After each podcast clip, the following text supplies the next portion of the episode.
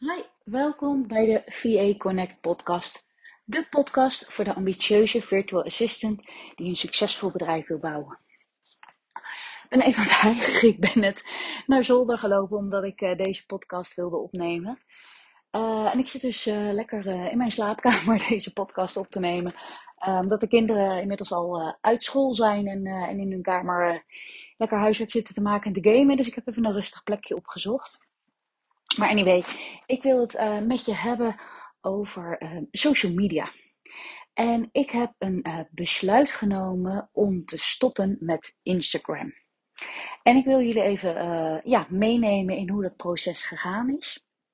Ik ben, toen ik begon met ondernemen, ben ik juist op Instagram gestart.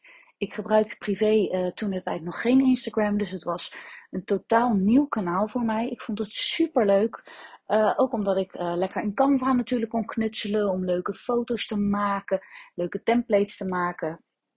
En uh, ik vond het vooral een heel fijn kanaal omdat het zo informeel was. Laagdrempelig, um, stories opmaken of stories maken vond ik in het begin wel doodeng. maar werd ik steeds comfortabeler in. En um, mijn doelgroep bevond zich ook op uh, Instagram. Toen ik VA was, hielp ik vooral ondernemers in de beautybranche. Nou, je kunt je voorstellen um, dat dat vooral heel erg visueel in beeld gebracht wordt. Dus mijn klanten zaten uh, vooral op Instagram. En uh, daarnaast had ik een beetje een aversie tegen LinkedIn. vooral omdat ik dat toen ik in loondienst gebruikte, um, ja, dat ik heel erg het gevoel had dat we altijd namens het bedrijf iets moesten plaatsen. En uh, ja, dat dat niet echt een kanaal was wat echt privé ook van mij was. Ik voelde het altijd een beetje alsof dat in handen was van mijn werkgever. Natuurlijk onzin, is natuurlijk iets wat ik zelf uh, ja, uh, voelde of, of nou ja, bedacht. Um, maar ik voelde me daar ook niet altijd even um, veilig om daar volledig mezelf te kunnen zijn. Omdat daar toch oud-managers, oud-collega's, uh, ja, connecties waren. En ik het toch wel um, ja, spannend vond wat zij er allemaal van zou zouden vinden. Um, toen kwam een aantal jaar geleden kwam Clubhouse. En vanuit Clubhouse kon je uh, of linken naar je uh, Instagram-account. Maar ik merkte dat heel veel mensen mij in één keer gingen opzoeken op LinkedIn. Als zij uh, zakelijk gezien geen Instagram gebruikten. Dus mijn bereik ging een beetje groeien op LinkedIn zonder dat ik daar verder heel erg actief was. En ik merkte dat ik daar heel veel leuke contacten op ging doen. En dat ik in die tijd dus ook mijn LinkedIn vaker uh, ging inzetten.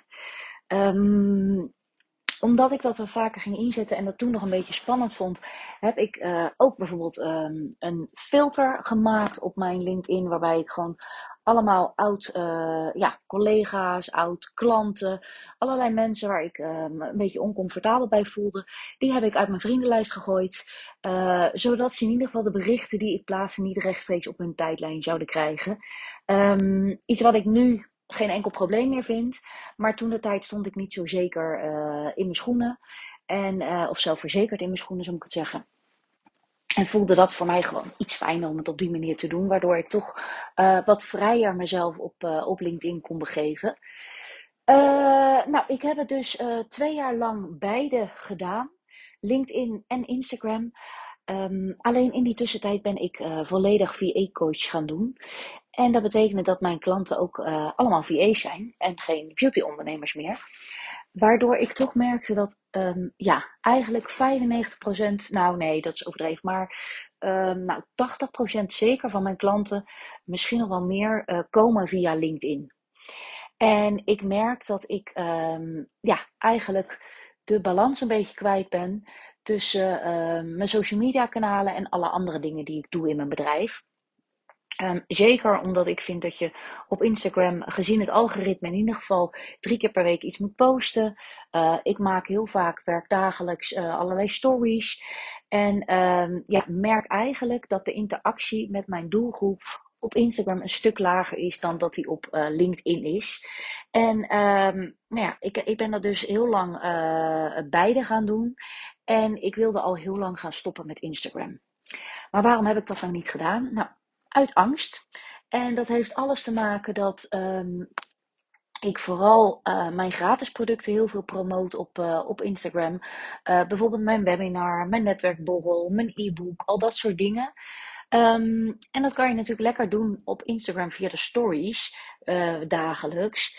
En um, ja, op LinkedIn post ik eigenlijk maar één of twee keer per week. En als je één of twee keer per week alleen maar je aanbod gaat promoten, ja, dan hangt het snel de keel uit natuurlijk. Waarbij je op Instagram, omdat je veel meer content creëert, ook veel meer kan delen. En dus tussendoor ook wat meer over je aanbod kan delen. Um, maar goed, dat gezegd hebbende merkte ik toch dat het mij heel veel tijd en energie kostte. En voor mijn gevoel, uh, ja, dat ik gewoon veel minder interactie kreeg dan wat ik op LinkedIn uh, met, uh, met VA's heb. En uh, vandaar dat ik het besluit genomen heb om per 1 april 2023 te stoppen met Instagram. En um, nou, dit besluit had ik half maart genomen, zo van joh, per de eerste van de volgende maand ga ik stoppen. Toen kwam ik erachter dat het 1 april was. Het is misschien niet de meest voor de hand liggende datum om hiermee te beginnen. Um, maar het is echt geen grap. Ik wil dit echt uh, gaan doorzetten. Nou ja, ik heb het al gedeeld met een aantal mensen uh, die bij mijn online netwerkborrel uh, aanwezig waren. Um, ik heb hem daar expres al ingegooid, um, zodat ik eigenlijk een stok achter de deur had en niet meer terug kan. Ik heb ook al een post klaargezet die op 1 april live gaat. Ik ben heel erg benieuwd hoe ik dit ga vinden. Of dit mij wat meer uh, vrijheid gaat geven. Of ik um, me daardoor wat beter kan focussen. Um, ja, en veel meer de interactie op LinkedIn kan gaan zoeken. Um, ik ben reuze benieuwd hoe, uh, hoe dit gaat zijn.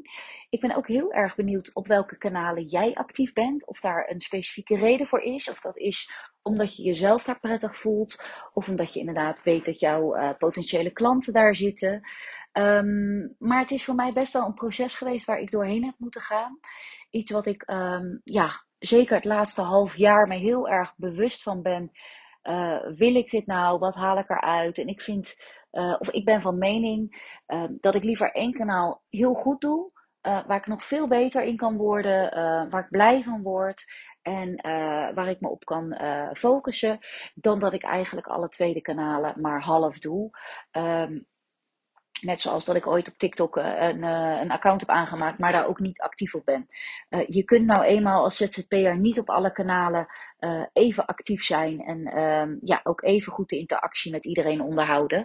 Um, nou ja, en daardoor miste ik af en toe ook wel eens wat berichten en uh, ja, merkte ik in ieder geval gewoon dat ik niet mijn volledige aandacht had.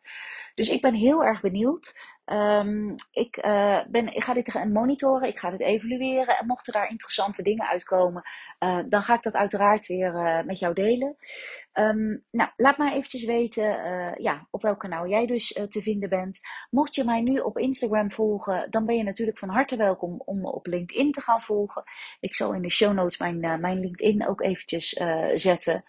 Um, en dan wens ik je voor nu een hele fijne dag.